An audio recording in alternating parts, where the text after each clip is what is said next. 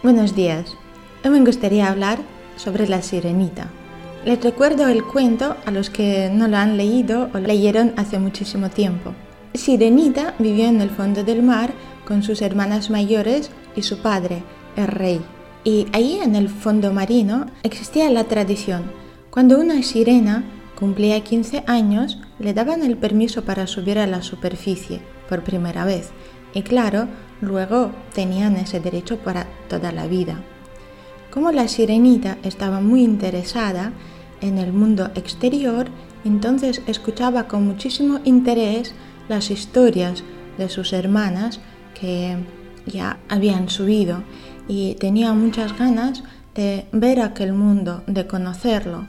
Incluso en su jardín, porque allí en el fondo tenía un jardín, plantó flores naranjas y rojas del mismo color que el sol y encima tenía una estatua de un niño, bueno, que probablemente había rescatado de un barco naufragado.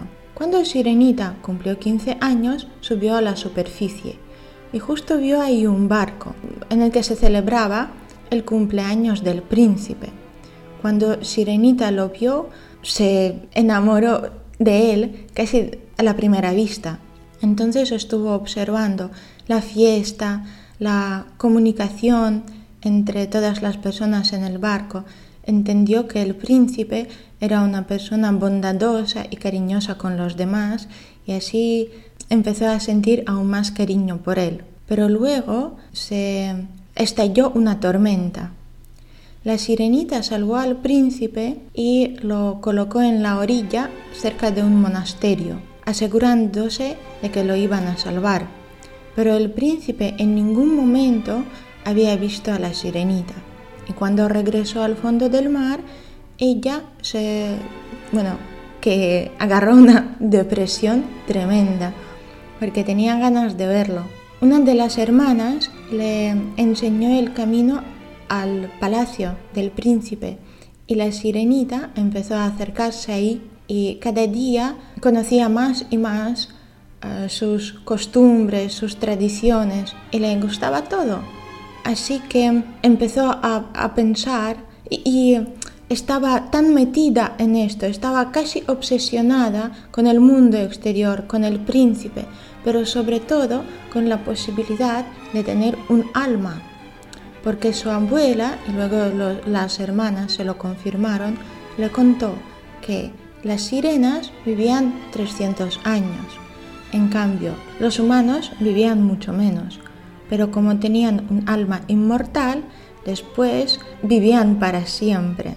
Y también que la única posibilidad para una sirena de recibir un alma era que un humano se enamorara de ella, que la empezara a amar con todo su corazón y con toda su alma y entonces, en el momento de, casarlo, de, casarse con esta persona y recibir el, beso de amor, el primer beso de amor verdadero, una parte de su alma sería suya, la de Sirenita. Como nadie a su alrededor le pudo explicar cómo lograrlo, tuvo que pedir la ayuda a la bruja, que le ofreció el siguiente contrato.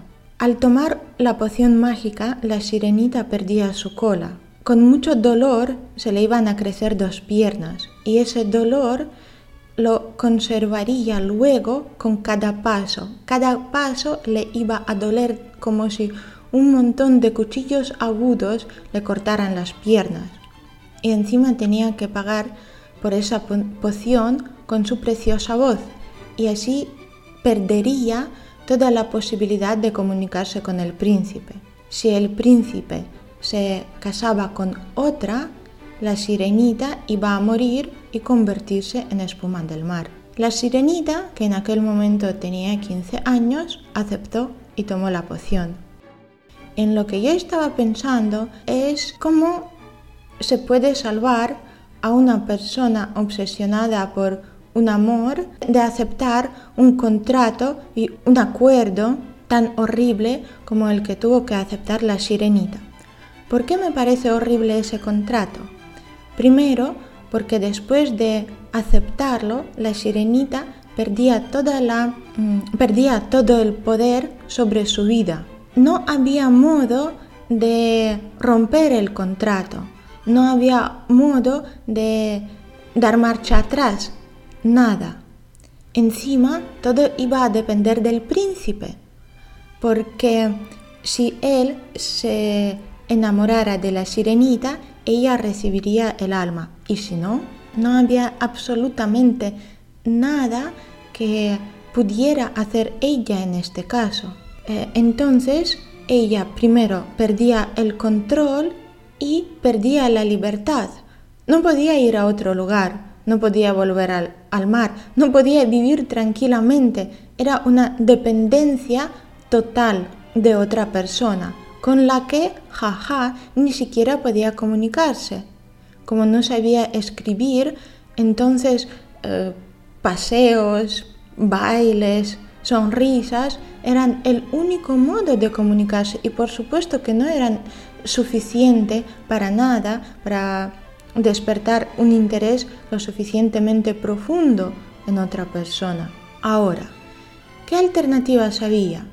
Estoy pensando en qué haría yo si fuera una de estas hermanas. Si una persona querida, querida muchísimo, si mi hermana menor viniera pidiéndome un consejo, porque esa fue una de las cosas que hizo la sirenita. Ella fue a buscar a sus hermanas, pero ninguna le dio un consejo. Entonces, si fuera yo, le diría que primero debería buscar alternativas. O sea, para nada sirve decirle, es un enamoramiento adolescente, te va a pasar. Claro que no. Pero le mostraría todo mi apoyo. Entonces la abrazaría, diría que la entiendo, porque la entendería, por supuesto. Expresaría de otros modos mi cariño. Y luego le preguntaría si me permite participar en esta situación para ayudarle. Le diría que primero lo que tenemos que hacer es buscar más información. ¿Sobre qué? Sobre otros modos de recibir un alma, sobre otros modos de comunicarse con el mundo exterior. A ver, y si había posibilidad ahora, mientras la sirenita todavía tiene su voz, hablar con el príncipe, invitarlo a dar un paseo, no sé, ofrecerle mm, algunas tecnologías para que pudiera meterse en el mar. O sea, claro que la sirenita estaba segura de que la cola, la cola de pez, la convertía en un ser desagradable para el príncipe, pero incluso así no sería necesario por lo menos intentar, por lo menos charlar un poco. Si se asusta, bueno, se descarta esa opción, pero al principio existió. Entonces, comunicarse con el príncipe, ver ah, otros modos de profundizar su amistad, de conocerse de verdad hablando. Luego se necesitarían más conocimientos científicos acerca de y si hay otras pociones ah, y si hay otras brujas que están dispuestas a aceptar otra cosa, otro, otras condiciones del trato. Eso también existe, no debe ser la única que vive incluso en el fondo del mar. O se puede eh, intentar encontrar alguna bruja entre los humanos, que a esas no les importa ni tu cola ni nada. Y em, sé que cuando una persona está enamorada, entonces lo quiere todo en ese momento y siempre es todo o nada. Es muy intenso, especialmente si tienes 15 años. Pero le diría que estamos hablando sobre toda su vida, en el fondo del mar o fuera, y entonces le pediría tiempo, tres meses, seis meses, y usaría todos mis recursos, los recursos de mis hermanas, los recursos del padre, que al fin y al cabo es el rey marino, para intentar encontrar una solución.